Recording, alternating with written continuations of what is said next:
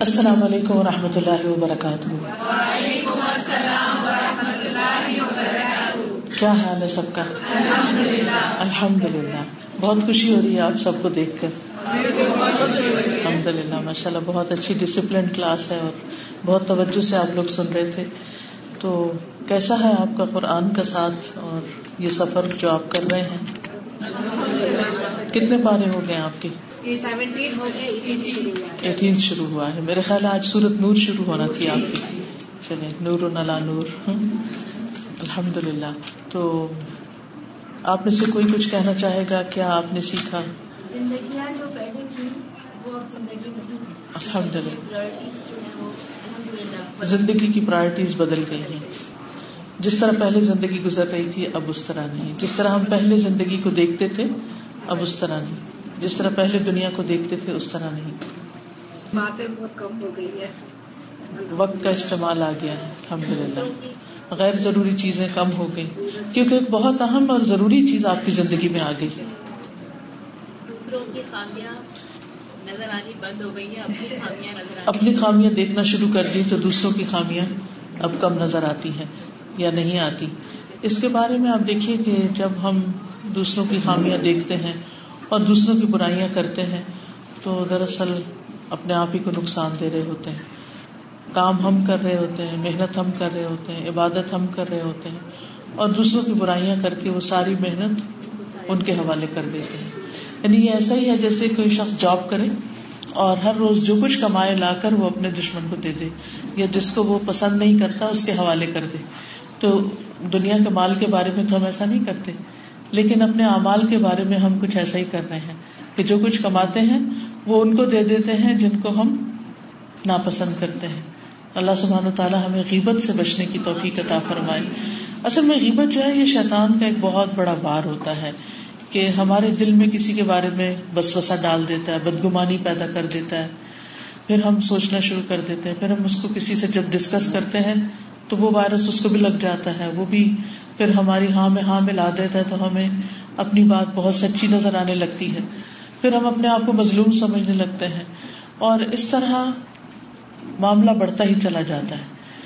تو اگر انسان ابتدا میں ہی اس چیز کو بہت زیادہ اہمیت نہ دے بس جو آئے، خیال جو ایسا آئے، اس کو جھٹک دے اور اس کے بعد جو کچھ اس کو کرنا ہے وہ کرتا رہے اور کوئی بھی معاملہ اللہ کے سپرد کر دے، تو بہت سے معاملات تو آہستہ آہستہ خود ہی ختم ہو جاتے ہیں۔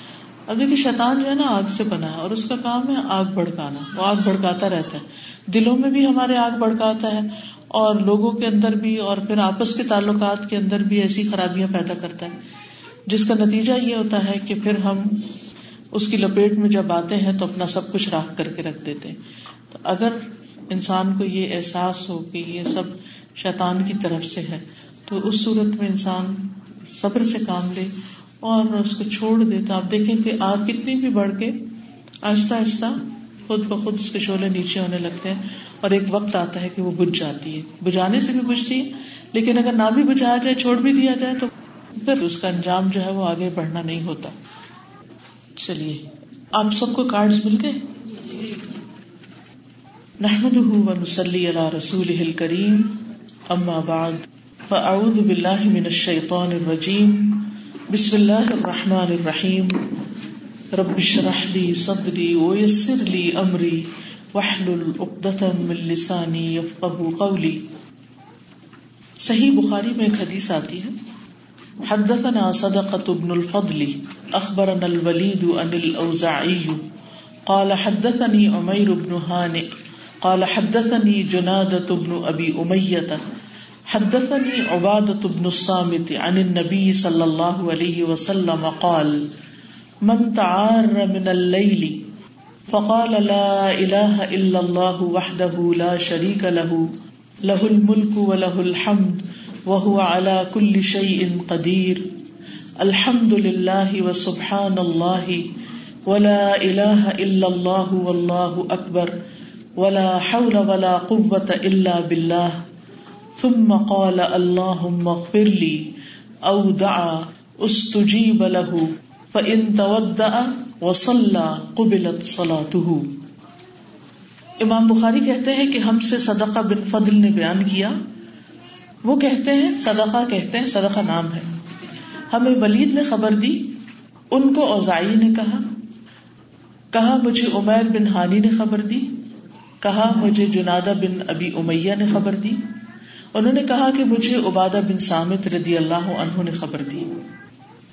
اور وہ خبر کیا ہے آگے بیان ہوگی۔ لیکن آپ دیکھ رہے ہیں کہ امام بخاری کی کتاب میں حدیث آنے سے پہلے یہ حدیث کتنے لوگوں کے توسط سے ان تک پہنچی اور پھر امام بخاری کی کتاب سے ہم تک پہنچی اور ہم اس سے فائدہ اٹھا رہے ہیں۔ یہ وہ تمام لوگ ہیں جنہوں نے اپنی زندگیاں علم حاصل کرنے میں لگا دی، سیکھنے اور سکھانے میں۔ اور بہت احتیاط اور ایمانداری کے ساتھ اللہ کے رسول صلی اللہ علیہ وسلم کی باتوں کو ہم تک پہنچایا۔ ہم سب ان کے بہت ممنون اور مشہور ہیں اور ان کے لیے دعا کرتے ہیں کہ اللہ تعالیٰ ان کی اس کوشش کو ان کے حق میں صدقہ جاریہ بنائے اور ہمیں بھی ایسے کاموں کی توفیق دے کہ ہم دنیا سے چلے بھی جائیں، مر بھی جائیں۔ تو ہمارے بعد بھی وہ علم جو ہم لوگوں تک پہنچائے وہ آگے قیامت تک پھیلتا ہی چلا جائے، پہنچتا ہی چلا جائے۔ کیونکہ مرنے کے بعد امال نامہ تو بند ہو جاتا ہے۔ تین چیزیں بعد میں بھی فائدہ دیتی ہیں، نیک اولاد جو دعا کرے اور صدقہ جاریہ یعنی ایسی جگہوں پر مال خرچ کرنا کہ جس سے بعد میں لوگ فائدہ اٹھائیں اور ثواب آپ کو پہنچتا رہے۔ اور تیسرے، علم ينتفع بھی ایسا علم جس سے لوگ فائدہ اٹھائیں۔ فائدہ مند علم، نفع مند علم۔ یہ حدیث جو اس وقت آپ کو دی گئی ہے یہ آپ کے سامنے لکھی ہوئی ہے، اس کو آپ سامنے رکھ کر دیکھیے۔ اور پھر گھر جا کر آپ اس کارڈ کو کسی ایسی جگہ پر لگا دیں گے کہ جہاں اس کو پڑھ پڑھ کر آپ اس کو یاد کر لیں گے اور اس کو پڑھنا نہیں بھولیں گے، کیونکہ بہت ہی کام کی چیز ہے۔ تمہارا الحدیث ہے ان نبی صلی اللہ علیہ وسلم قال، نبی صلی اللہ علیہ وسلم نے فرمایا، من تعار من اللیل جس شخص کی رات کو آنکھ کھل گئی۔ اور ہم میں سے ہر شخص کے ساتھ یہ ایکسپیرینس ہوتا ہے کہ ہم ایک سائڈ پر سوتے ہیں اور جب ہماری نیند کا ایک سائیکل پورا ہوتا ہے اور ہمارے وہ سائڈ ذرا تھک جاتی ہے تو خود بخود ہم دوسری طرف رخ پلٹتے ہیں اور کچھ لوگ تو نیند میں ہی اپنی سائڈ بدل لیتے ہیں لیکن کچھ لوگوں کی آنکھ کھل جاتی ہے اس وقت اور خاص طور پر اگر عمر زیادہ ہو تو پھر تو رات کو ایک بار نہیں، کئی بار آنکھ کھلتی ہے۔ تو جہاں اس میں تکلیف ہے، مشقت ہے، وہاں اس میں فائدے بھی بہت ہیں۔ بہرحال، جب رات کو آنکھ کھلے اور وہ جاگ جائے فقال پھر کہے، لا الہ الا اللہ وحدہ لا شریک لہ لہ الملک و لہ الحمد وهو على كل شيء قدیر۔ الحمد للہ وسبحان اللہ ولا الہ الا اللہ واللہ اکبر۔ ولا حول ولا قوة الا باللہ یعنی یہ دعا پڑھ لے. ثم قال، اس دعا کے پڑھنے کے بعد کہے اللہ مغفر لی. او دعا، یا کوئی اور دعا مانگے جو اس کے دل میں ہے. اس تجیب لہو، تو دعا قبول کر لی جاتی ہے اس کے لیے. یعنی اس وقت اللہ سبحان تعالیٰ کی یہ تعریف بیان کر کے انسان بخشش کی دعا کرتا ہے یا پھر کچھ بھی اور مانگتا ہے. تو اس کی دعا قبول ہو جاتی ہے۔ ان تودا پھر اگر وہ وضو کر لے مسلح اور نماز پڑھ لے تو بلت سلاد ہو تو اس کی نماز قبول کر لی جاتی ہے۔ ہم میں سے ہر شخص دعاؤں کا محتاج ہے۔ ہم دوسروں کی بھی منتیں کرتے رہتے ہیں، آپ ہمارے لیے دعا کریں۔ ہر شخص زندگی میں کسی نہ کسی مشکل کا شکار ہوتا ہے۔ کبھی وہ مشکلات ہمارے اندر کی ہوتی ہیں۔ ذہنی پریشانی ہوتی ہے، دل کی بے چینی ہوتی ہے۔ غم، ہم، فکر و فاقہ ہوتا ہے، یا پھر کوئی جسمانی بیماری ہوتی ہے۔ کبھی اولاد کی طرف سے کوئی پریشانی ہوتی ہے، کبھی رسک کی طرف سے، کبھی کسی اور چیز کی انسان کو پریشانی رہتی ایسے میں انسان یہ چاہتا ہے کہ کوئی ہو جو اس کی مدد کرے، کوئی ہو جو اس کے کام آئے۔ کون کام آ سکتا ہے سوائے اللہ کے؟ وہی ہے جس کے قبضہ قدرت میں پوری کائنات کی بادشاہت ہے۔ تبارک الملک وہ کل شعی قدیر۔ بہت بابرکت ہے۔ وہ جس کے ہاتھ میں تمام کائنات کی بادشاہت ہے اور وہ ہر چیز پر قادر ہے۔ وہ سب کچھ کر سکتا ہے۔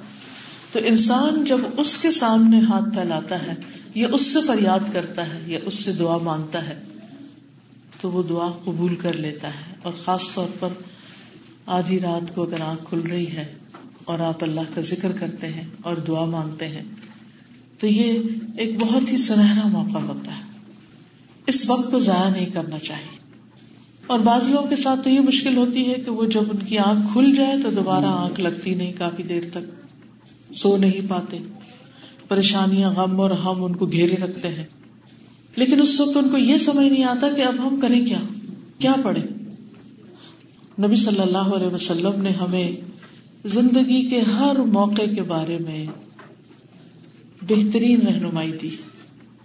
اب آپ دیکھیے کہ یہ رات کو آنکھ کا کھلنا اور رات کو انسان کا اندھیرے میں بے چین ہونا، یہ ایک قدرتی سی بات ہے اور ہر ایک کو کم و بیش کسی نہ کسی طرح اس کا ایکسپیرئنس کرنا پڑتا ہے۔ سوچیے اللہ کے رسول صلی اللہ علیہ وسلم نے ہمیں اس وقت بھی تنہا نہیں چھوڑا اور اس وقت بھی بغیر تعلیم اور بغیر رہنمائی کے نہیں چھوڑا کہ ہم پریشان رہیں اور حیران رہیں اور فکر مند رہیں کہ اب ہم کریں کیا؟ ہمیں نیند نہیں آ رہی۔ اب کدھر جائیں؟ کیا ہو؟ نہیں۔ اس وقت بھی بتا دیا گیا کہ اب آپ یہ کریں۔ لیکن افسوس یہ کہ یہ سارے خزانے کتابوں میں موجود ہیں۔ یہ ایسا ہی ہے جیسے ہمارے گھر میں بڑے بڑے باکسز ہوں اور اس میں ہیرے جواہرات بھرے ہوئے ہوں اور ہم نے ان کو لاک کر کے بند کر کے بس سجا کے رکھا ہوا ہو۔ آج ہمارا حال یہی ہے کہ ہمارے گھروں میں یہ ساری کتابیں ہوتی ہیں۔ اکثر گھروں میں بخاری ہوتی ہے۔ اور بڑی خوبصورت چھپی ہوئی اور پھر ہم اس کے ساتھ کیا کرتے ہیں کہ ڈرائنگ روم میں یا کہیں بھی اس کی ساری جلدوں کو خوبصورت طریقے سے سجا کے لگا دیتے ہیں اور اس کو پڑھتے نہیں۔ حل موجود ہے، رہنمائی موجود ہے، لیکن ہمیں علم نہ ہونے کی بنا پر ہم اس سے صحیح طور پر استفادہ نہیں کر سکتے۔ ہم الگ پریشان ہیں۔ یہ ایسے ہی ہے کہ جیسے کوئی بیمار ہو اور اس کے گھر میں دوا رکھی ہوئی ہو، لیکن لا علمی کی وجہ سے وہ اس دوا کو کھا نہ سکے اور تکلیف میں تڑپتا رہے، پریشان رہے، بے چین رہے۔ تو ہمیں اس پر اللہ سبحان تعالیٰ کا شکر گزار ہونا چاہیے۔ ہمیں اس پر رسول اللہ صلی اللہ علیہ وسلم کا شکر گزار ہونا چاہیے۔ ہمیں اس پر امام بخاری کا شکر گزار ہونا چاہیے۔ ہمیں اس پر امام بخاری کے سارے استادوں کا شکر گزار ہونا چاہیے۔ اور اس کے اوپر کے جتنے بھی لوگ ہیں ان ساری چینج میں کہ جنہوں نے ہم تک یہ علم پہنچایا۔ ہم میں سے ہر شخص کی یہ خواہش ہوتی ہے کہ اس کی دعا قبول ہو۔ ہر شخص یہ چاہتا ہے۔ ہر شخص یہ چاہتا ہے اس کی پریشانیاں دور ہوں، اس کے غم دور ہوں۔ ہر شخص یہ چاہتا ہے اس کی نمازیں قبول ہوں۔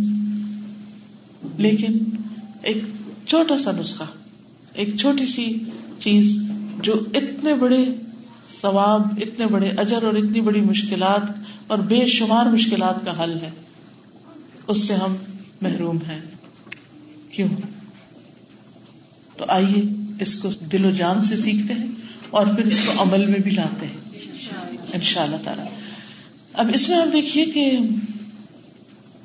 اس وقت آپ اس کو پڑھیے۔ میں بھی پڑھتی ہوں۔ اور کسی کے پاس اگر گھڑی ہے تو دیکھے کہ اس کو پڑھنے میں کتنی دیر لگی۔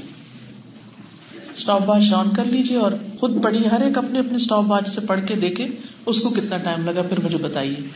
یہاں سے آپ کو پڑھنا ہے۔ جو کارڈ ہے نا، بس اسی کو پڑھ لیجیے لا الہ الا اللہ۔ سے لا الہ الا اللہ وحدہ لا شریک له. له الملک و له الحمد و هو على كل شيء قدیر الحمد للہ و سبحان اللہ و لا الہ الا اللہ واللہ اکبر ولا حول ولا قوة الا باللہ اللہم اغفر لی جی اللہم اغفر لی تک. Seventeen seconds eighteen second twelve second fourteen second fifteen second اب آپ دیکھیے میکسیمم بھی چلیے ٹوینٹی سیکنڈ لگا twenty second is one third of a minute ایک منٹ کا تیسرا حصہ۔ صرف چند سیکنڈ اپنے رب کو یاد کیجیے اپنے رب کو پکاریے۔ اور جو دل میں ہے مانگیے۔ اور یہ صحیح حدیث ہمیں بتا رہی ہے کہ دعا قبول کی جائے گی۔ آپ کی سنی جائے گی۔ کیا بہت مشکل؟ واقعی مشکل؟ نہیں۔ ہرگز مشکل نہیں۔ بس مشکل ہے کہ ہم کر پائیں۔ بات ساری ہم پر ہے کہ ہم کیا کرتے ہیں۔ ہمارے کتنے ہی مسائل ہوتے ہیں جو سال ہر سال سے اٹکے ہوئے ہوتے ہیں۔ اور ہم پریشان رہتے ہیں کہ اب اس کا کریں کیا۔ اور سر پکڑ کے بیٹھ جاتے ہیں کہ میرے پاس اس مسئلے کا حل کوئی نہیں۔ کوئی بھی ایسی چیز، دن کو کچھ بھی پیش آیا، اسی وقت نیت کر لیں۔ رات کو اگر میری آنکھ کھلی میں نے آج یہ دعا کرنی، آج میں نے یہ دعا کرنی، آج یہ مسئلہ پیش آج اس کی دعا کرنی۔ اور جب آپ اپنے معاملات اللہ سبحانہ تعالیٰ کے حوالے کر دیتے ہیں، اس کے سپورٹ کر دیتے ہیں، تو وہ ٹیک کیئر کرتا ہے۔ پھر آپ کے بوجھ ہٹ جاتے ہیں، بوجھ ختم ہو جاتے ہیں اور آپ ریلیکس ہو جاتے ہیں۔ اور اس طرح آپ کو نفس مطمئنہ حاصل ہو جاتا ہے۔ آپ پرسکون ہو جاتے ہیں۔ کیونکہ کائنات کی بادشاہ ہمارے ہاتھ میں نہیں۔ ہم کسی چیز پہ قدرت نہیں رکھتے۔ انسانوں کے پاس کچھ نہیں۔ فرشتوں کے پاس کچھ نہیں۔ بزرگوں اور نیک صالحین کے پاس کچھ نہیں۔ سب کچھ اللہ کے پاس ہے۔ سب کچھ صرف وہی کر سکتا ہے۔ وہی کرے گا جو مسئلہ حل ہوگا۔ اس کے باہر کوئی بھی نہیں کر سکتا۔ تو بیسیکلی یہ کلمہ توحید ہے۔ لا الہ الا اللہ وحدہ لا شریک لہ لہ الملک و لہ الحمد۔ وهو على كل شيء قدير. الحمد للہ وسبحان اللہ ولا الہ الا اللہ واللہ اکبر ولا حول ولا قوة الا باللہ اللہم اغفر لی اور اللہ اغفر لی کا مطلب ہے اللہ مجھے بخش دے کیونکہ ہمارے ہی گناہ ہمارے راستے کی رکاوٹ بنے ہوئے ہوتے ہیں. اور جب ہم اللہ سے بخشش مانگ لیتے ہیں. ومن یغفر الذنوب الا اللہ اور اللہ کے سوا بخش بھی کون سکتا ہے؟ اور جب وہ ہمیں معاف کر دیتا ہے، تو ہماری رکاوٹیں ہٹ جاتی ہیں۔ ہمارے مسئلے حل ہونے لگتے ہماری دعائیں قبول ہونے لگتی ہیں۔ رزق کا معاملہ ہو، اولاد کا معاملہ ہو، دنیاوی خوشحالی کا معاملہ ہو، تو سورت نوح میں کیا آتا ہے استغفار کے بارے میں؟ فقل تستغفروا ربکم انه کان غفارا۔ یرسل السماء علیکم مدرارا ویمددکم باموال وبنین ویجعل لکم جنات انہارا ما لکم لا ترجون للہ وقارا۔ میں نے کہا، اپنے رب سے استغفار کرو۔ فقل تستغفروا ربکم انه کان غفارا۔ بے شک وہ بہت زیادہ بخشش کرنے والا ہے۔ یرسل السماء علیکم مدرارا۔ تم پر آسمان بھیجے یعنی بارشیں برستے بادل آئیں گے، خوب بارشیں برسیں گی۔ وَيُمْدِدْكُمْ بِأَمْوَالٍ۔ تمہیں مالوں سے مدد دے گا۔ مالوں سے صرف مال نہیں مالوں سے۔ یمددکم بِأَمْوَالٍ وَبَنِينَ اور بیٹوں سے۔ نہیں ہے تو عطا کرے گا ہے تو مددگار بنا دے گا ان کو۔ اگر نافرمان ہے تو فرما بردار ہو جائیں گی۔ وہ لکم جنات۔ تمہارے لیے باغ پیدا کرے گا۔ وہ جال لکم انہارا تمہارے لیے نہریں بہا دے گا۔ مالکم لا ترجون اللہ وقارا۔ کیا ہے تمہیں کہ تم اللہ کے لیے کوئی وقار نہیں رکھتے؟ یعنی اللہ تعالیٰ کو وہ امپورٹینس نہیں دیتے جو کہ تمہیں دینی چاہیے۔ تو آپ دیکھیے کہ اللہ سبحان و تعالی کس طرح ہماری مشکلات آسان کرتے ہیں۔ ہم سوتے ہیں، وہ جاگتا ہے۔ لاتا خود سے نہ تو ولا نہ اس کو نہ نیند آتی ہے اور نہ اونگ آتی ہے۔ ہمارے آس پاس سب سو رہے ہوتے ہیں، وہ نہیں سوتا۔ ہم مدد میں کسی انسان کو پکاریں بھی تو اس وقت وہ تو بےچارا خود مدد کا محتاج ہوتا ہے۔ وہ اپنے مسائل کا شکار ہوتا ہے۔ رب کے دینے میں کوئی کمی نہیں، اس کے دونوں ہاتھ بھرے ہوئے ہیں۔ اور جب سے کائنات بنی ہے، وہ خرچ کر رہا ہے۔ اور پھر بھی کچھ کمی نہیں ہوئی، وہ دیتا ہی چلا جا رہا ہے۔ ہم مانگنے والے نہیں، ہمیں مانگنا نہیں آتا۔ ہم مانگتے نہیں۔ یقین سے نہیں مانگتے، پورے اطمینان سے نہیں مانگتے۔ تو مانگنا سیکھیں۔ دعا میں ایک دفعہ کہلوا دیتی ہوں تاکہ پروننسیشن آپ کا ٹھیک ہو جائے اور سب مل کے بھی پڑھ لیتے ہیں اور پھر اس کے بعد انشاءاللہ مزید تھوڑی سی اس کی وضاحت کروں گی۔ لا الہ الا اللہ۔ وحدہ لا شریک لہ لہ الملک و لہ الحمد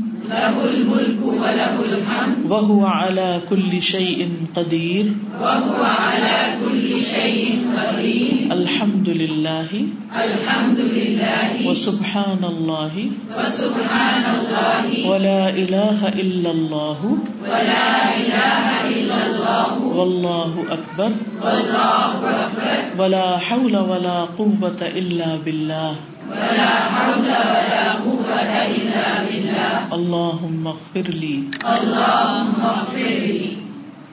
اس میں آپ دیکھیے کہ کتنے کلمات ہیں۔ ایک ہے لا الہ الا اللہ۔ اس کا ترجمہ کیا ہے؟ اللہ کے سوا کوئی معبود نہیں۔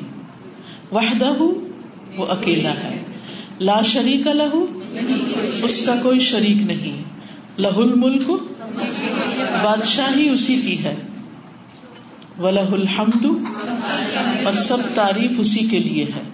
وہ ہوا اللہ کل شعی ان قدیر اور وہ ہر چیز پر کامل قدرت رکھتا ہے۔ الحمد للہ سب تعریف اللہ ہی کے لیے ہے۔ وہ سبحان اللہ۔ اور اللہ پاک ہے۔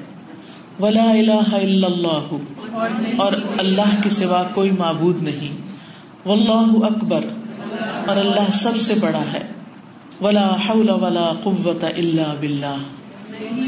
اور اللہ کی مدد کے بغیر نہ برائی سے بچنے کی ہمت ہے، نہ نیکی کرنے کی طاقت۔ حول اور قوت ایک ہی چیز ہے، ملتے جلتے الفاظ ہیں۔ تو ایک میں برائی سے بچنے کی طاقت اور ایک نیکی کرنے کی طاقت نہیں، مگر اللہ ہی کی مدد کے ساتھ۔ اللہ مغفر لی، اے اللہ مجھے بخش دے۔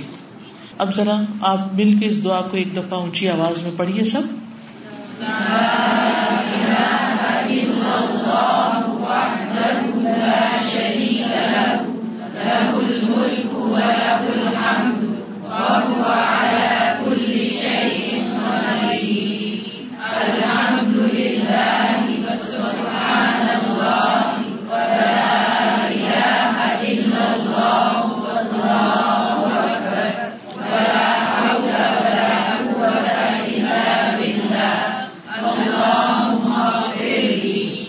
اب آپ دیکھیے کہ یہ کلمہ تو سب کو آتا ہے، لا الہ الا اللہ وحدہ لا شریک لہ بچپن سے سکھا دیتے ہیں۔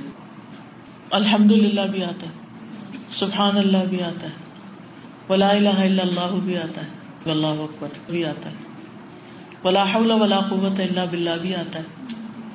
اللہ مغفر لی بھی آتا ہے۔ سب کچھ تو آپ کو آتا ہے۔ مشکل تو ہے ہی نہیں کچھ۔ صرف ترتیب یاد رکھنی، کیونکہ عام طور پہ ہم سبحان اللہ والحمد للہ ولا الہ الا اللہ واللہ اکبر کہتے ہیں یہاں الحمد للہ پہلے۔ تو جس طرح نبی صلی اللہ علیہ وسلم نے سکھایا ہے، اسی طرح اس کو پڑھنے کی ضرورت ہے، اسی ترتیب کے ساتھ۔ تو پھر انشاءاللہ زیادہ فائدہ ہوگا۔ اس میں آپ دیکھیے کہ سب سے پہلے لا الہ الا اللہ، کہ اللہ کے سوا کوئی معبود حقیقی ہے ہی نہیں، وہی عبادت کے لائق ہے۔ اب دیکھیے کہ اللہ سبحان تعالیٰ کو سب سے زیادہ جو چیز ناپسند ہے وہ شرک ہے، کہ اس کے ساتھ کسی کو شریک ٹھہرایا جائے۔ اور سب سے زیادہ جو چیز اس کو محبوب ہے، وہ توحید ہے، کہ اس کو ایک قرار دیا جائے کہ وہ ایک ہے۔ لا الہ الا اللہ۔ اور الہ کا مطلب کیا ہے؟ معبود برحق۔ کیا مطلب ہے؟ معبود برحق۔ معبود برحق کا مطلب کیا ہے؟ حقیقی معبود، جس کا حق ہے کہ وہ معبود بنے۔ باقی سب جھوٹے ہیں۔ اصل معبود وہی ہے، عبادت کے لائق وہی ہے۔ اور پھر اس کی مزید تاکید ہے، وحدہ۔ پہلے ہم نے کہہ دیا لا الہ الا اللہ، لیکن پھر مزید تاکید، وحدہ۔ لا شریک لہ پھر شرک کی نفی بھی کی۔ شریک ہے ہی کوئی نہیں۔ تو آپ دیکھیے کہ جب کسی بات کو اخبات اور نفی میں کیا جاتا ہے، اس کا مطلب کیا ہے؟ کہ ایک دفعہ افرمیشن اور دوسری دفعہ اس کے اپوزٹ کی نگیشن کی جاتی ہے تو بات پکی مضبوط ہوتی اس کی کوئی مثال؟ جیسے کل ہو اللہ احد، اللہ السمد لم یلد ولم یولد، ولم یک اللہ کفوا کیا کہا گیا؟ کل ہو اللہ احد۔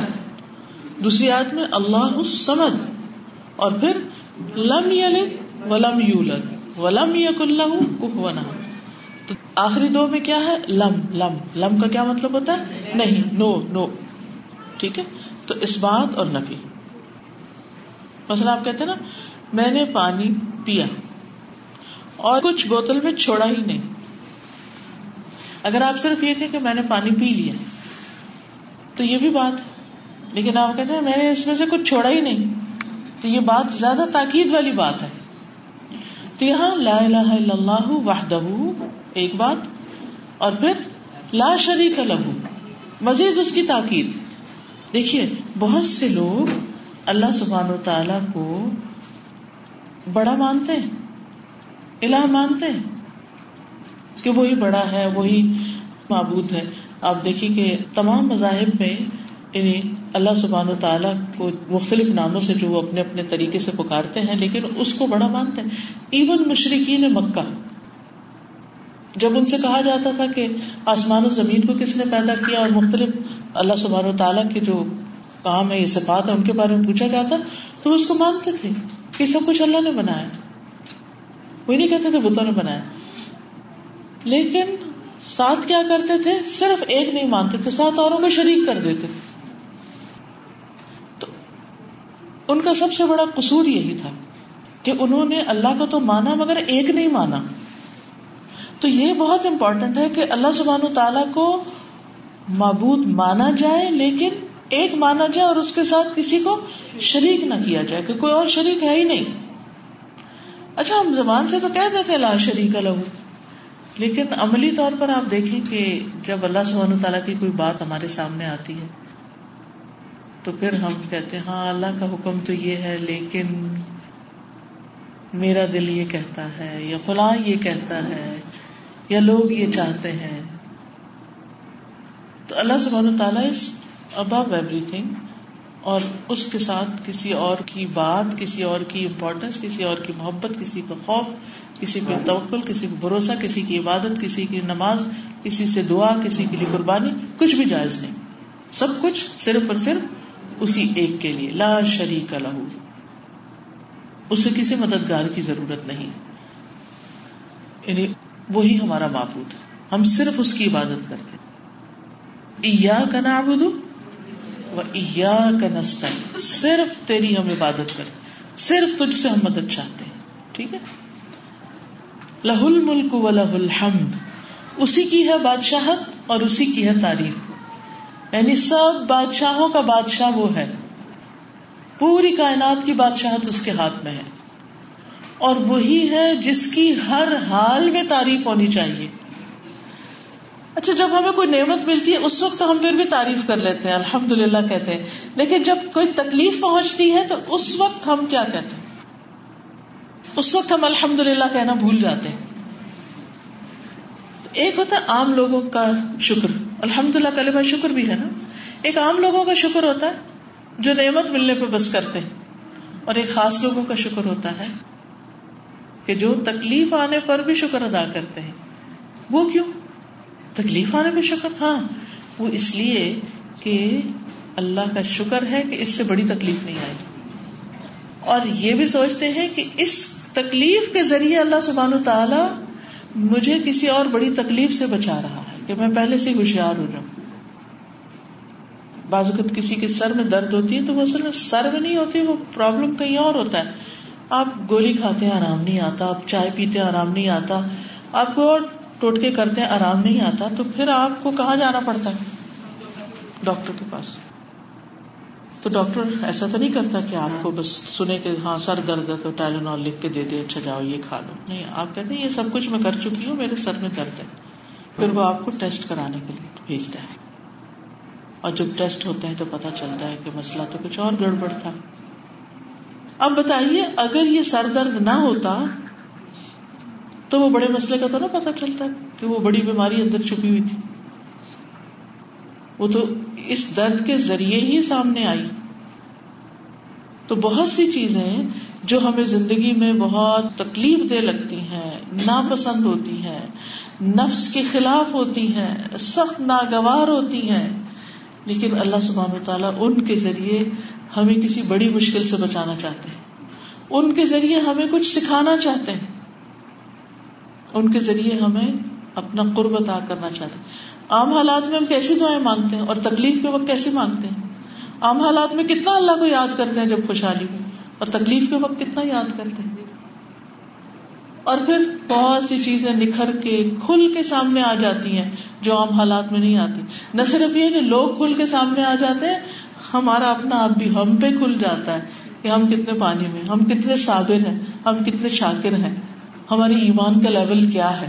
ہم اللہ کی رضا پہ کتنے راضی ہیں؟ ہم اس کی تقدیر پہ کتنے راضی ہیں؟ ہم ویسے تو کہتے ہیں نا، تقدیر کو بھی مانتے ہیں، ایمان کا حصہ ہے، ایک پلر ہے ایمان کا۔ لیکن وہ تقدیر جب ہم پہ نافذ ہوتی ہے تو پھر ہمارا حال کیا ہوتا ہے؟ کتنی چیزیں ہوتی ہیں نا، زندگی میں کچھ ایسے فیصلے ہوتے ہیں، کچھ ایسی سچویشن ہوتی ہیں، بڑی ہی ناگوار ہوتی ہیں۔ لیکن پھر ہم سوچ کے صبر کر لیتے ہیں۔ اسی تقدیر میں لکھا تھا نا، کوئی شخص حادثے میں چلا جاتا ہے، مال کا نقصان ہو جاتا ہے، کچھ بھی ہوتا ہے۔ کیا چیز مومن کو صبر دیتی ہے کہ یہ تقدیر میں تھا؟ اللہ کا فیصلہ اور اللہ کا کوئی فیصلہ غلط نہیں ہے۔ اللہ کا کوئی فیصلہ ظلم پر مبنی نہیں ہے۔ اللہ سبحان تعالیٰ کا ہر فیصلہ ہمارے حق میں خیر کا فیصلہ۔ ہم اپنے لیے آفیت مانگتے رہیں، لیکن جب کوئی چیز ہمیں ناگوار ہو تو اس پر صبر اور شکر بھی کریں۔ ولا الحمد۔ اب آپ دیکھیں، آپ کا دل دکھی ہے، رات کو آپ سوئے ہوئے ہیں۔ آپ کی نیند کھل گئی اور آپ کو نیند نہیں آ رہی۔ اور آپ کہتے ہیں لہ الملک و لہ الحمد۔ ساری بادشاہت تو اسی کی ہے اور ساری تعریف بھی اسی کے لیے ہے۔ اور اس حال میں بھی آپ اللہ کی تعریف کر رہے ہیں، تکلیف میں بھی، بے چینی اور پریشانی میں بھی۔ کیا وہ سن نہیں رہا؟ وہ سن رہا ہے، وہ دیکھ رہا ہے۔ کیا ایسے بندے سے اللہ راضی نہیں ہوگا کہ جو تکلیف میں بھی اللہ کی تعریف کرتا ہے اور اللہ کا شکر ادا کرتا ہے؟ تو آپ دیکھیے کہ پورے شعور سے پھر رات کو پڑھیے۔ لہ الملک و لہ الحم وہ اللہ کل شعی قدیر۔ اور وہ ہر چیز پر قادر ہے۔ یعنی اسے کوئی چیز آجز کر ہی نہیں سکتی۔ کوئی اس کا ہاتھ نہیں پکڑ سکتا کہ آپ فلاں کو اتنا نہیں دیں گے۔ دنیا میں تو ایسا ہوتا ہے نا کہ ایک شخص کو ڈسائڈ کرتا ہے کسی کے ساتھ کوئی خیر کرنے کا، اگر وہ شیئر کر لے کسی سے، مشورہ ہی کر لے تو اسے روک دیتے نہ نہ، یہ نہ کرنا۔ اللہ کو تو کوئی نہیں روک سکتا۔ خوب قدرت رکھتا ہے۔ پورا پورا کنٹرول ہے۔ اور کوئی چیز اس کی قدرت سے باہر نہیں۔ کہ کوئی کہے کہ بھائی یہ تو نوز باللہ اللہ کے بس کی بات نہیں نہیں، اس کے لیے کچھ بھی مشکل نہیں۔ کچھ بھی مشکل نہیں۔ اس کے بعد ہم الحمد للہ پھر کہتے ہیں یہ سب تعریف اللہ کے لیے۔ وہ سبحان اللہ اور اللہ پاک ہے۔ اب اس میں بھی آپ دیکھیے الحمد للہ کیا کہ یہاں ہم اس بات کر رہے ہیں کہ تعریف اللہ کے لیے۔ یعنی سارے اچھے اچھے نام، اچھی اچھی صفات سب اللہ کے لیے۔ اور سبحان اللہ اللہ تعالیٰ ہر طرح کی ناقص صفات سے پاک ہے۔ کہیں کوئی کمی نہیں، کوئی ڈیفیکٹ نہیں اس میں۔ اس کی کسی صفت میں، اس کے کسی کام میں، اس کے کسی فیل میں، اس کی ذات میں۔ اور باقی ساری مخلوق کمی سے بھری ہوئی ہے کمی سے پاک ہو ہی نہیں سکتی کتنا بھی کوئی بڑا ہو، نیک ہو، طاقتور ہو، ہر ایک کمزور ہے۔ لیکن اللہ کے یہاں کوئی کمزوری نہیں۔ سب سے بڑی بات ہے کہ آیت الکرسی جیسے اللہ تاخذہ سنۃ ولا نوم۔ نہ اسے نیند آتی ہے، نہ اونگ آتی ہے۔ کس کے پاس ہو سکتا ہے اتنا بڑا کنٹرول کہ جو نیند اور اونگ سے پاک تو یہ بھی دراصل اللہ تعالی کی تعریف ہے۔ یعنی ایک تعریف ہم یوں کرتے ہیں الحمد للہ کہہ کے، اور ایک تعریف ہم یوں کرتے ہیں سبحان اللہ کہہ کے کہ اللہ تعالی ہر ایب سے، ہر نقص سے پاک ہے، اس میں کوئی نقص نہیں۔ ہمیں کتنی قوت دیتی ہے نا یہ بات کہ جس رب سے ہم وابستہ ہیں، جس رب کے آگے ہم ہاتھ پھیلائے ہوئے، جس رب کے آگے ہم سجدہ کر رہے ہیں، وہ ہر نقص سے پاک ہے۔ پھر لا الہ الا اللہ۔ واللہ اکبر۔ لا الہ الا اللہ کیا ہے؟ کلمہ توحید ہے، کلمہ اخلاص ہے۔ اور ولا حول ولا قوت الا باللہ۔ نہیں کوئی طاقت اور قوت مگر اللہ کے ساتھ۔ یعنی انسان قوت اور طاقت سے بڑی ہے۔ انسان کے پاس کوئی طاقت نہیں۔ کتنا بھی کوئی طاقتور ہو، وہ اللہ کے آگے کچھ بھی طاقتور نہیں۔ دنیا میں لوگوں کو اپنی طاقت پر بڑا زوم ہوتا ہے اور بڑا فخر ہوتا ہے، غرور ہوتا ہے۔ کسی کو مال کی طاقت کا غرور ہے تو کسی کو کسی اور چیز کے اوپر غرور ہے۔ لیکن یہ سب کچھ فانی ہے۔ کامل ہے ہی نہیں۔ باقی ہے ہی نہیں۔ لیکن ہمارے پاس جو بھی طاقت اور قوت ہے، جتنی بھی ہے، بولنے کی ہے، دیکھنے کی ہے، سننے کی ہے، کرنے کی ہے، بھاگنے کی ہے، دوڑنے کی یہ ساری کی ساری صرف اللہ کی توفیق سے ہے۔ جس دن وہ یہ توفیق چھین لے، ہم ایک لفظ بھی نہیں بول سکتے۔ ہم سامنے پڑی چیز بھی نہیں دیکھ سکتے۔ ہم امپورٹنٹ سے امپورٹنٹ ضروری بات بھی نہیں سن سکتے۔ اور حق اور ہدایت کی بات اور قرآن کی سمجھ کی بات وہ تو ویسے نہیں آ سکتی جب تک اللہ توفیق نہ دے، جب تک وہ دل نہ کھولے، جب تک وہ پردے نہ ہٹائے۔ تو ہم جو کچھ کر رہے ہیں، چاہے ہم نماز پڑھے چاہے ہم یہ قرآن پڑھ رہے ہیں یا پڑھا رہے ہیں، یا آج یہاں مل کے بیٹھے ہیں، یا یہاں پہنچے ہیں اور یہ باتیں کر رہے ہیں، یہ صرف اور صرف اللہ کی توفیق سے ہوا ہے۔ ہمارے اندر کوئی طاقت نہیں۔ ہمارے بس کچھ نہیں تھا کہ ہم یہاں آ بیٹھتے۔ یہ سارے مواقع، یہ ساری اپرچونٹیز صرف اسی کی دی ہوئی ہیں۔ تو ہمارا کسی بھی چیز پہ جو کنٹرول ہے کہیں تک بھی ہماری ریچ اور پہنچ ہے، ہم جو کچھ بھی کر رہے ہیں، یہ صرف اللہ ہی کی قدرت اور اللہ ہی کی طاقت سے ہمیں ملا ہے۔ ہمارا اپنا پرسنل ذاتی کچھ بھی نہیں ہے۔ اور پھر یہ سب کچھ پھر اس کے ارادے اور مشیت پر ہے۔ وہ جس کو جتنی چاہے توفیق دے دے۔ جتنی چاہے ہمت دے دے۔ اور جس کو نہیں چاہتا نہ دے۔ آپ دیکھیے کہ اگر آپ کو رات کو اٹھ کر اللہ کے حضور کھڑے ہونے کی توفیق ہے۔ یقین مانیے، صرف اللہ ہی کی مدد سے ہے۔ اور کتنے ہی لوگ تمنا کرتے رہ جاتے ہیں کہ اللہ ہم اٹھ سکے اور آپ دیکھے راتیں کتنی لمبی ہوگی۔ بارہ گھنٹے کی تو رات ہو گئی۔ سات بجے سورج نکل رہا ہے، سات بجے غروب ہو رہا ہے۔ بارہ گھنٹے میں بھی اگر ہماری نیند پوری ہو کر ہم اللہ کے حضور نہیں کھڑے ہو سکتے تو توفیق ہی نہیں ہے نا، اسی لیے تو نہیں ہو سکتا۔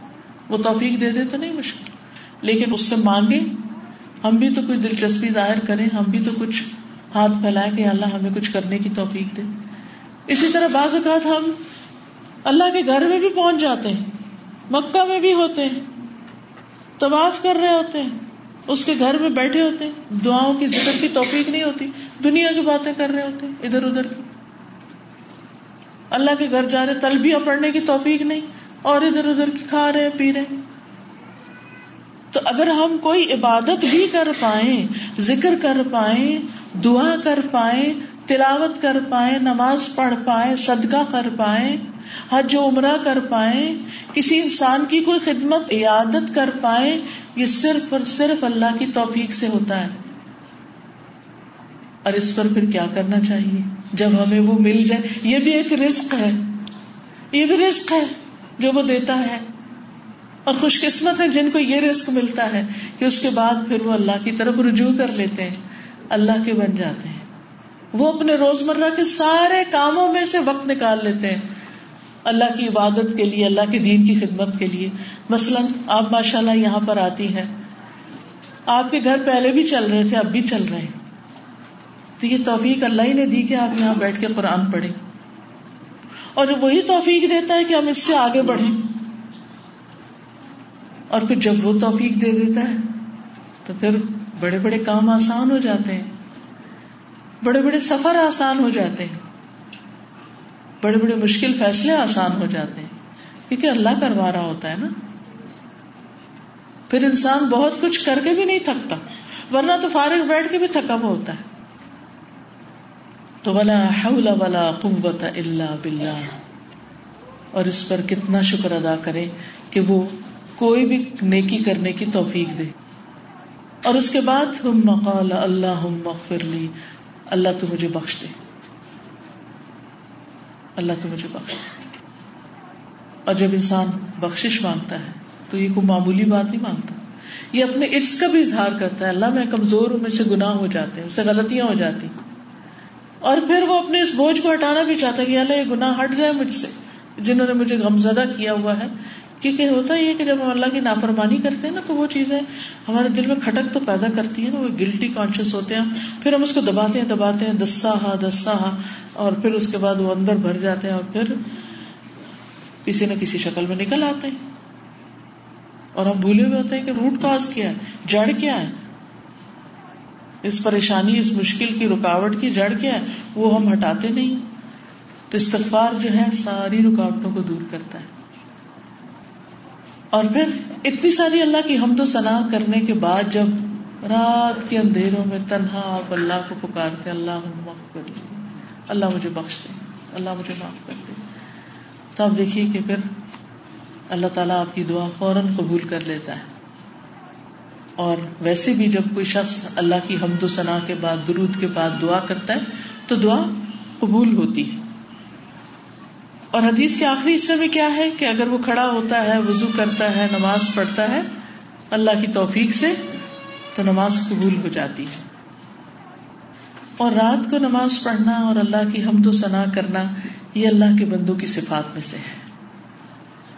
سورت السجدہ میں آتا ہے انما یؤمن بآیاتنا۔ بلا شبہ ہماری آیتوں پر ایمان لاتے ہیں۔ الذین وہ لوگ اذا ذکروا بها کہ جب وہ ان آیات کے ساتھ نصیحت کیے جاتے ہیں خرو سجدا سجدے میں گر پڑتے ہیں۔ جھک جاتے ہیں، قبول کر لیتے ہیں۔ وہ سب بہو بحمد ربہم اور اپنے رب کی حمد کے ساتھ تسبیح کرتے ہیں۔ وہ ہم لا یستکبرون اور وہ تکبر نہیں کرتے۔ اکڑتے نہیں، انکار نہیں کرتے۔ مان جاتے ہیں آرام سے۔ اللہ کا حکم ہے، آمنا و صدقنا، سمعنا و اطانا تتجافى جنوبهم عن المزاجع يدعون ربهم خوفا وطمعا ومما رزقناهم ينفقون۔ ان کے پہلو بستروں سے جدا رہتے ہیں۔ وہ اپنے رب کو ڈرتے ہوئے اور امید رکھتے ہوئے پکارتے ہیں۔ اور ہم نے انہیں جو کچھ دیا ہے، اس میں سے خرچ کرتے ہیں۔ یہ ہیں وہ لوگ جو ہماری آیات پر ایمان رکھتے ہیں۔ یہ ہے ایمان لانے کا مطلب۔ قرآن پر ایمان کا مطلب یہ ہے کہ پھر ان کے عمل میں تبدیلی آتی ہے۔ اللہ کی محبت ان کو بستروں سے اٹھا دیتی ہے۔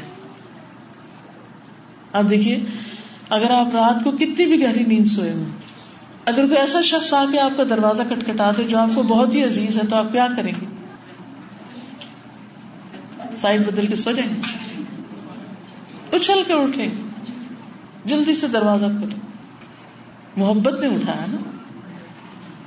اور آپ جتنی بھی مائیں ہیں، سب کو پتا ہے۔ بچہ چو بھی کرے تو ماں اٹھ جاتی۔ کتنی جلدی اٹھتی۔ اور کس طرح اس کے دل سے وہ محبت جوش مار رہی ہوتی ہے، اور بچہ اگر چو چو کرے کچھ بھی تو اس کو پٹائی نہیں شروع کر دیتی کہ تو مجھے ڈسٹرب کرے، بلکہ اس کو سینے سے لگاتی، اس کو دودھ پلاتی ہے اس کو ٹپکاتی ہے اس کو چینج کرتی۔ کچھ بھی اس کے لیے کرنا پڑے اور اگر اس کی طبیعت خراب ہو، کان میں درد ہو یا پیٹ میں درد ہو، تو وہ بستر سے بھی اٹھ کے باہر لے جاتی ہے، ٹہلا ٹہلا کے اس کو سلاتی ہے۔ ہم سب ان کیفیات سے گزرے ہم سب یہ جانتے ہیں۔ یہ تجربے ہم سب نے کیے ہیں۔ محبت نے یہ ساری قربانیاں کروائی نا۔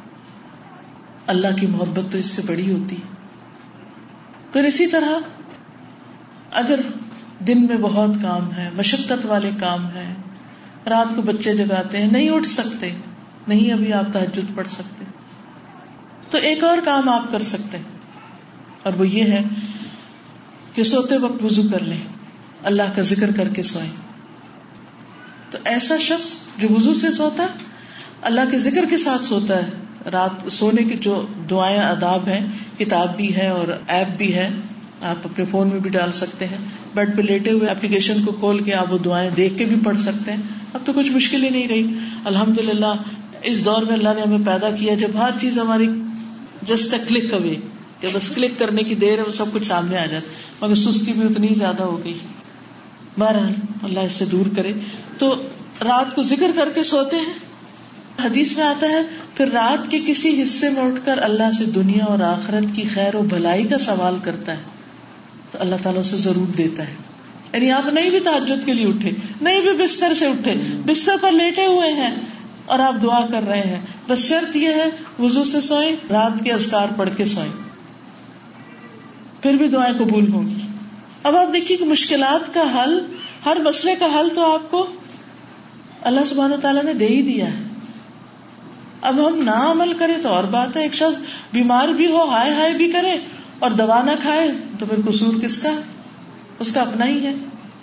اسی طرح ایک اور حدیث میں آتا ہے، ابو حرار رضی اللہ عنہ کی روایت ہے، نبی صلی اللہ علیہ وسلم نے فرمایا، جس نے تہارت کی حالت میں رات گزاری، تو اس کے بستر میں ایک فرشتہ رات گزارتا ہے۔ رات کی کسی گھڑی میں جب بھی وہ کروٹ بدلتا ہے، تو فرشتہ کہتا ہے اللہ اپنے اس بندے کو معاف کر دے، اس نے تہارت کی حالت میں رات گزاری۔ یعنی آپ باوضو سوئے پھر وضو چلا بھی گیا، لیکن ابتدا جس چیز سے ہوئی، اس کو کنسیڈر کیا جائے گا۔ اور پھر انسان جب اٹھتا ہے صبح، تو اس کے اٹھنے میں بھی آسانی ہوتی ہے۔ شیطان تو سوتے ہوئے تین گرے لگاتا ہے نا، لیکن جب انسان اللہ کا ذکر کرتا ہے، تو ایک گرا کھل جاتی، وضو کرتا ہے، تو دوسری اور نماز پڑھ لیتا تو ساری گریں کھل جاتی ہیں اور صبح کو حشاش، بشاش خوش مزاج اٹھتا ہے، ورنہ نفس کی خباست اور سستی کے ساتھ صبح کرتا ہے اور صبح کا بابرکت وقت ضائع کر دیتا ہے اور پھر سارا دن کاموں میں، دنیا کے شغل میں لگا رہتا ہے اور کام ختم ہونے کا نام نہیں لیتے اور یوں زندگی انسان کماتا چلا جاتا ہے۔ اللہ نے ہماری صبح میں برکت رکھی ہے۔ تو جو شخص صبح تحجد کے لیے نہیں بھی اٹھا، فجر کے لیے اٹھ گیا، تو اس کی صبح بھی بہت بخیر ہوگی ان شاء اللہ اور وہ اپنے ارلی مارننگ میں بہت سے اہم کام نپٹا لے گا۔ تو بہرحال دعا کو ایک دفعہ اور پڑھ لیجیے بلند آواز سے۔ ایک دفعہ جو ابھی مانے پڑے ہیں، ان کو دل میں رکھ کے اس کو دہرائیے۔ پڑھیے۔ لا الہ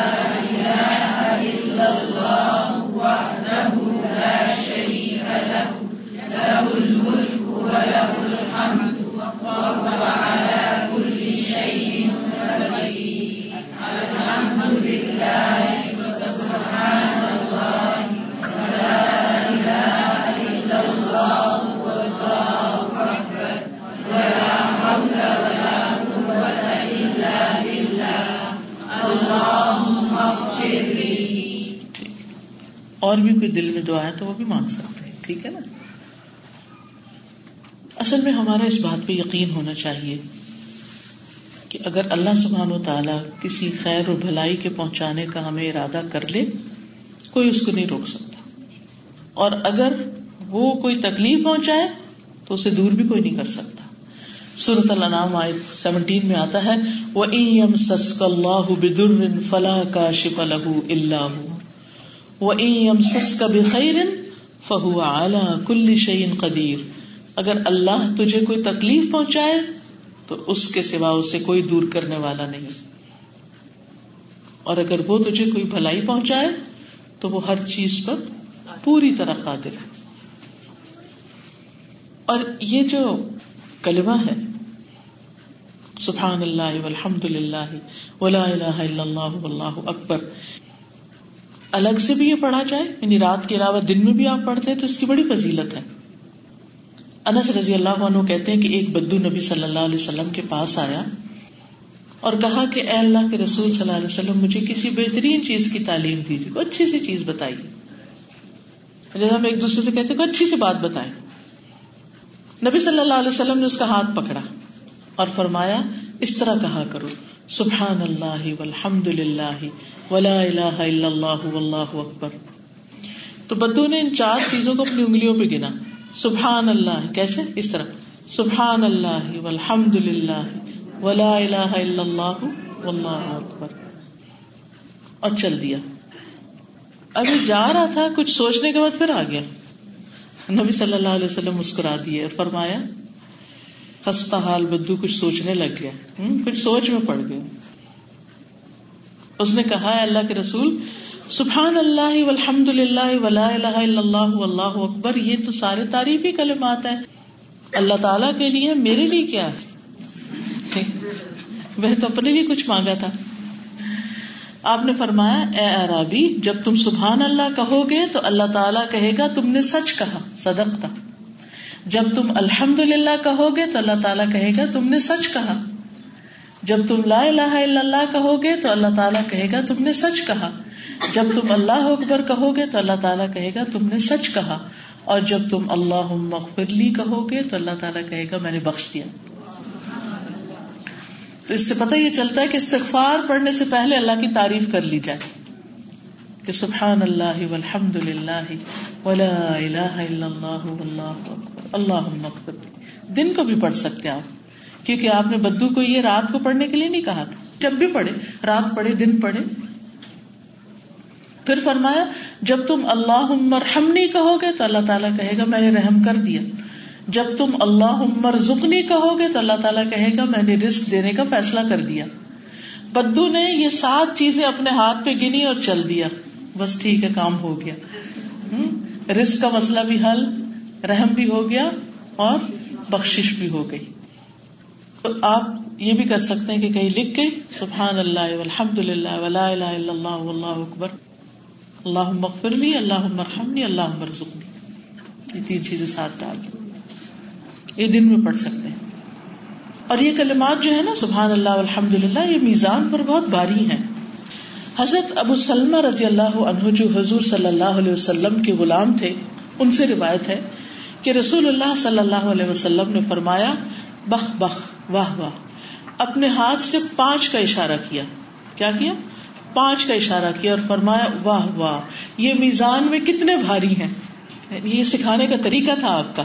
یعنی آپ دیکھیں کہ ایک ہی ایک انسان ویسے کہیے پانچ چیزیں پڑھے اور ایک یہ ہے کہ ہاتھ سے پانچ انگلیوں کا اشارہ بھی اور ساتھ کا واہ واہ۔ یہ کتنی اچھی چیز ہے کتنے اچھے کلمات ہیں۔ یہ میزان میں کتنے بھاری ہوں گے۔ سبحان اللہ والحمد للہ۔ ولا الہ الا اللہ واللہ اکبر۔ اور پانچویں چیز، کسی کا فوت ہونے والا نیک بیٹا، کہ اس کا باپ اللہ تعالی سے ثواب کی امید رکھ کر صبر کرے۔ یعنی اس کا بھی میزان میں بہت بھاری اجر۔ اچھا ہم یہ پڑھتے ہیں نا کہ اچھا نیک اولاد ہو اور پھر وہ اس کے لیے دعا کری تم کہتے کتنا خوش قسمت ہے وہ، تو اس کے لیے دعائیں ہوں گی، تو ہمارے لیے کیا ہے؟ ہمارا تو بیٹا ہی نہیں، یا ہماری اولاد ہی نہیں، یا بیٹا تھا تو فوت ہو گیا۔ کئی دفعہ ایسے جوان بچے فوت ہو جاتے ہیں۔ تو آپ دیکھیے کہ وہ بھی میزان میں بہت بھاری نیکی ہے کہ انسان اگر کسی چیز سے محروم ہے اور اس پر انسان صبر کرے اور شکوے شکایتیں نہ کرے اور ہر وقت اپنے غم کا رونا نہ روئے۔ اللہ کا اس پر بھی شکر ادا کرے۔ پھر یہ گناہوں کو جھاڑنے والے کلمات ہیں۔ ترمسی کی روایت ہے، انس رضی اللہ عنہ کہتے ہیں کہ رسول اللہ صلی اللہ علیہ وسلم ایک ایسے درخت کے پاس سے گزرے جس کے پتے سوکھ چکے تھے۔ آپ نے اس پر لاٹھی ماری تو اس کے پتے جڑنے لگے۔ آپ نے فرمایا الحمد للہ و سبحان اللہ ولا الہ الا اللہ واللہ اکبر سے اسی طرح گناہ جھڑتے ہیں جس طرح اس درخت کے پتے جڑتے ہیں۔ پڑھیے ایک دفعہ بلند آواز سے۔ ٹھیک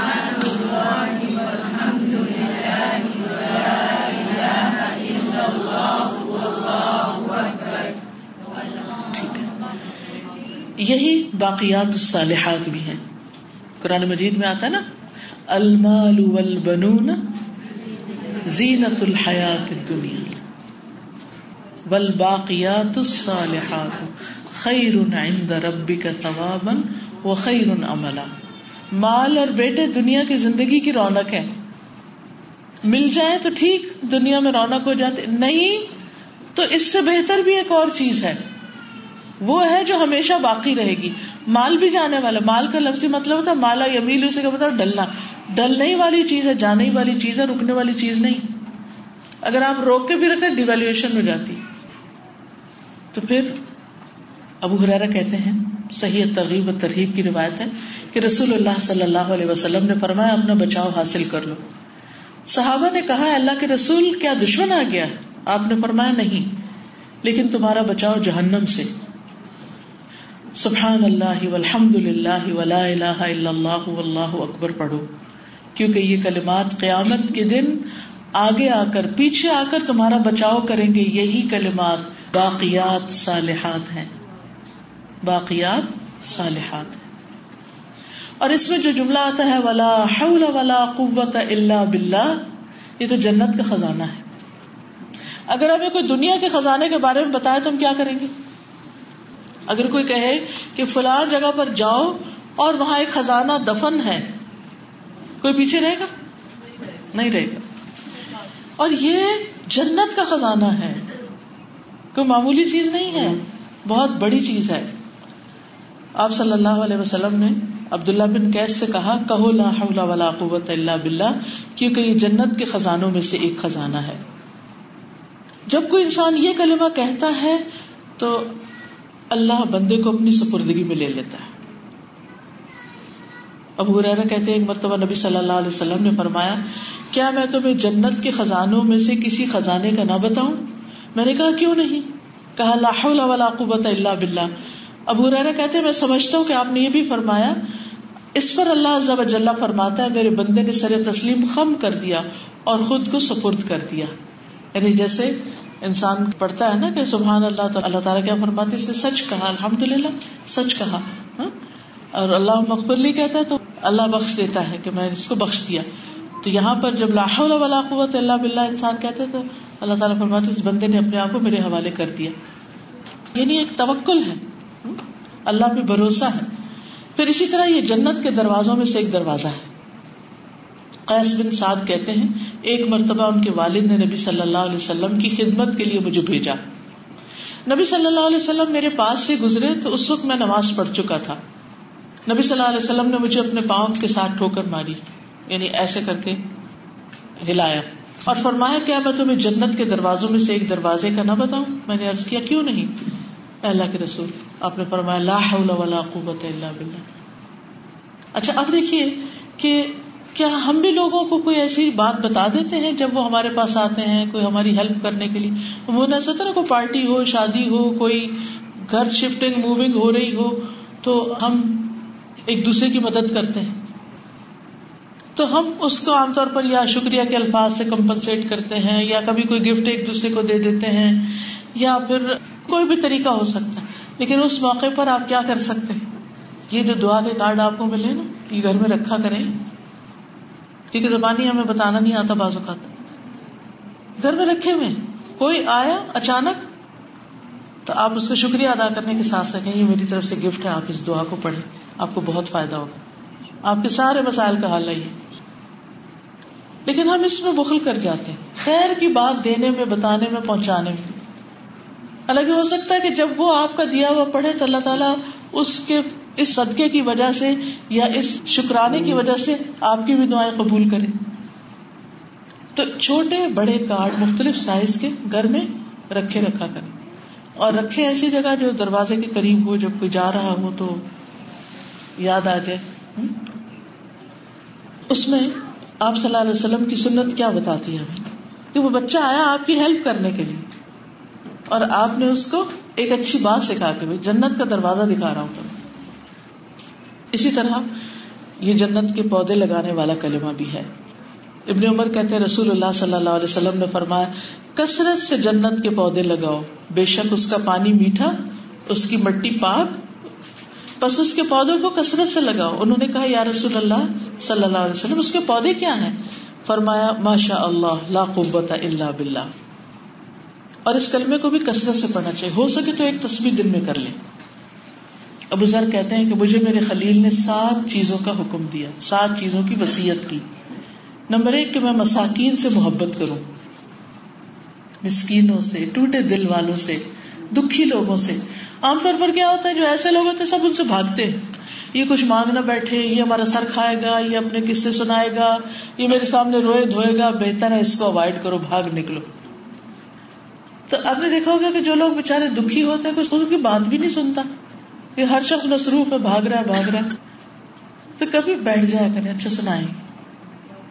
بتائیں کیا کہتی ہے اگر اس وقت ٹائم نہیں، کیونکہ بعض اوقات آپ نے بچوں کو اسکول سے لینا ہے، ادھر بھاگنا ادھر بھاگنا اپنا کوئی فرصت کا ٹائم بتا دے آپ اس وقت مجھے کال کر لیں۔ آپ اس وقت مجھے مل لیں۔ اور بیٹھ کے اس کی سن لیں۔ فرمایا کہ میں مساکین سے محبت کروں اور ان کے قریب رہوں۔ کیونکہ جب ٹوٹے دل والوں کے پاس انسان بیٹھتا ہے نا، تو انسان کا دل نرم رہتا ہے ورنہ اگر ہر وقت انسان ایسے لوگوں سے ملے جو غافل ہے، تو پھر کیا ہوتا ہے؟ انسان خود بھی غافل ہو جاتا ہے۔ دوسری جو نصیحت کی وہ کیا تھی؟ اپنے سے نیچے والے کو دیکھوں، اوپر والے کو نہ دیکھوں۔ تیسری، میں سلا رحمی کروں، اگرچہ کوئی مجھ سے رشتہ توڑے۔ کوئی نہیں مجھ سے ملتا نہ صحیح۔ اور یہ کہ میں لاہور ولا قوت اللہ بلّہ کی کثرت کر دوں اور حق بات کہوں، خواہ تلخی کیوں نہ ہو۔ اور یہ کہ میں اللہ کے بارے میں کسی ملامت کرنے والے کی ملامت کی پرواہ نہ کروں۔ یعنی جب اللہ کے دین پر عمل کی بات آئے، آپ حجاب لے اور لوگ باتیں شروع کر دیں، آپ انٹرسٹ لینا چھوڑیں اور لوگ باتیں کرنا شروع کر دیں، تو ملامت کرنے والے کی ملامت کی پرواہ نہ کریں، ورنہ آپ اللہ کے راستے پہ نہیں چل سکتے۔ اور یہ کہ میں لوگوں سے کچھ نہ مانگوں، لوگوں کے آگے ہاتھ نہ پھیلاؤں۔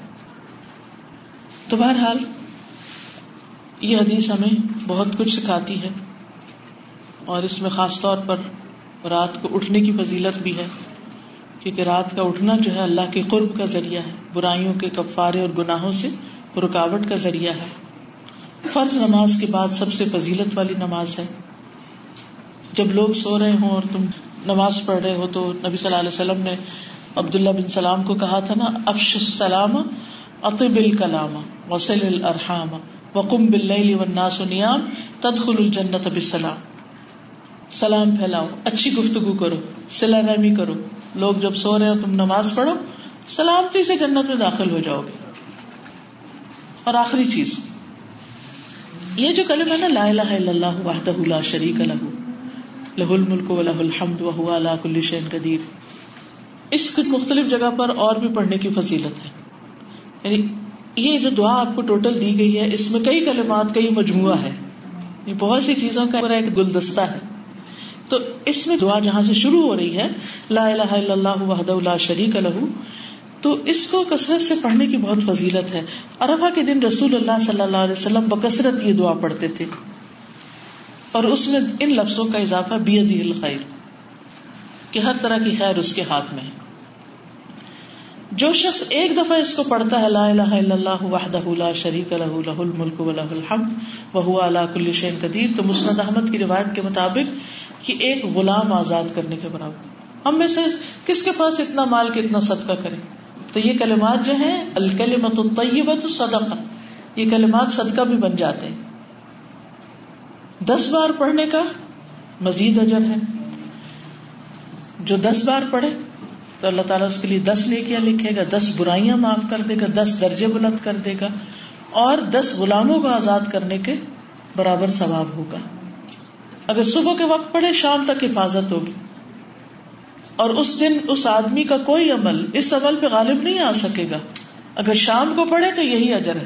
تو عادت بنا لے فجر کی نماز کے بعد اور مغرب کی نماز کے بعد اس کو پڑھ لیں۔ کیونکہ خاص طور پر مغرب کی نماز کے بعد پڑھنے کا اجر بھی بہت ہے اور اس میں خصوصاً جو حفاظت کا ہے کہ اللہ تعالیٰ اس کی حفاظت کے لیے اسلح بردار فرشتے مقرر کر دیں گے جو صبح تک اس کی شیطان سے حفاظت کریں گے۔ اور اللہ تعالیٰ اس کی وجہ سے اس کے لیے دس رحمتیں واجب کرنے والی نیکیاں لکھ دے گا۔ اور دس برباد کرنے والے گناہ معاف کر دیے جائیں گے اور دس مومن غلام آزاد کرنے کے برابر ثواب عطا کیا جائے گا۔ ویسے تو آپ کسی بھی وقت پڑھ سکتے ہیں، لیکن یہ دو اوقات اگر پڑھیں گے تو حفاظت ہوگی۔ اور اسی طرح اگر کوئی شخص مہینے میں مثلاً ایک دفعہ یہ پڑھ لے کہ لا الہ الا اللہ وحدہ لا شریک لہ لہ الملک و الحمد، لا الہ الا اللہ. لہ الملک و الحمد، لا الہ الا اللہ. ولا حول ولا قوت الا باللہ. اور ان کلمات کو اپنی انگلیوں پر پانچ بار گرا دے یعنی پانچ دفعہ. تو اگر اس مہینے میں انسان فوت ہو جائے، تو اس کے گناہ معاف ہو جائیں گے. اسی طرح ہر نماز کے بعد تینتیس دفعہ سبحان اللہ، تینتیس دفعہ الحمد اللہ تینتیس دفعہ اللہ اکبر، اور آخری دفعہ سو کا عادت پورا کرنے کے لیے یہی کلمہ لا الہ الا اللہ وحدہ اللہ شریک لہ۔ تو اس کے سارے گناہ معاف کر دیے جائیں گے خاص سمندر کی جھاگ کے برابر۔ اور یہ صحیح مسلم کی روایت ہے۔ اچھا فجر اور مغرب کی نماز کے بعد بغیر قدم ہلائے یہ کلمات پڑھنا زیادہ افضل ہے۔ یعنی جدھر آپ بیٹھے ہیں نا تحیات کی پوزیشن میں، اسی طرح آپ نے پڑھنے اگر آپ بیٹھ سکے لیکن اگر آپ کو نیچے بیٹھنے میں مشکل ہے، تو پھر اللہ کو پتا ہے آپ کرسی پہ بیٹھ کے پڑھ لیں۔ لیکن بات کیے بغیر ایٹ اسٹریچ دس دفعہ یہ پڑھ لیں۔ اور ان میں بید ہل خیر یو ہی و یمید کے الفاظ کا اضافہ ہوتا ہے۔ اور ایسا شخص گناہوں سے محفوظ رہتا ہے۔ حدیث میں آتا ہے، جو شخص مغرب اور فجر کی نماز پڑھنے کے بعد اپنے پاؤں جائے نماز سے پھیرنے سے پہلے یہ کلمات دس مرتبہ کہہ لے، لا الہ الا اللہ وحدہ لا شریک لہ لہ الملک و لہ الحمد بیدہ الخیر یحیی و یمیت، و هو علی کل شیء قدیر۔ تو اس کے لیے دس نیکیاں لکھی جائے گی، دس گناہ معاف ہوں گے، دس درجات بلند ہوں گے۔ اور یہ کلمات اس کے لیے ہر ناپسندیدہ چیز اور شیطان مردود سے حفاظت کا ذریعہ بن جائیں گے۔ شرک کے علاوہ کوئی گناہ اسے گھیرے گا نہیں، وہ عمل کے لحاظ سے تمام لوگوں سے افضل ہوگا۔ مگر وہ جو اس بندے سے بھی آگے بڑھنا چاہتا ہے تو وہ اس سے زیادہ پڑھ لے۔ پھر اگر کچھ نہیں کر سکتا تو صبح شام ایک دفعہ پڑھ لیں، ایک ایک بار پڑھ لیں، ایک ایک غلام آزاد کر دیں، ٹھیک ہے؟ ہو سکے تو سو سو بار بھی پڑھ لیں، کیونکہ جو یہ سو سو بار پڑھ لے تو اس پر کوئی شخص سبقت لے جا ہی نہیں سکتا۔ اللہ یہ کہ وہ اس سے کوئی افضل کام کرے۔ پھر اسی طرح بستر پر لیٹ کے بھی آپ اس کو پڑھ سکتے ہیں یعنی سوتے وقت بھی پڑھ سکتے ہیں، رات کو پڑھنا تو اپنی جگہ ہے لیکن سوتے وقت بھی اور بازار میں داخل ہوتے وقت ٹھیک ہے نا؟ لا الہ الا اللہ وحدہ لا شریک لہ لہ الملک و لہ الحمد. یحیی و یمیت وهو حی لا یموت بیدہ الخیر. تھوڑے سے الفاظ کا اضافہ ہے. وهو علی کل شیء قدیر. تو اس کے لیے دس لاکھ یعنی ایک ملین نیکیاں لکھی جاتی ہیں جو بازار میں اس کو پڑھتا ہے. کیونکہ وہاں انسان کا دھیان چیزوں کی طرف ہوتا ہے نا، ذکر کی طرف نہیں ہوتا. تو اجر بھی بڑھ گیا. دس لاکھ گنا معاف فرماتا ہے اور اس کے لیے جنت میں گھر تعمیر فرماتا ہے. اور ایک روایت میں آتا ہے ترمزی کی کہ دس لاکھ درجے بلند کرتا ہے۔ تو یہ تھا، لا الہ الا اللہ وحدہ لا شریک لہ اور اللہ کے ذکر کرنے کا فائدہ۔ اور اصل یہ ہے کہ سارے مسائل کا حل۔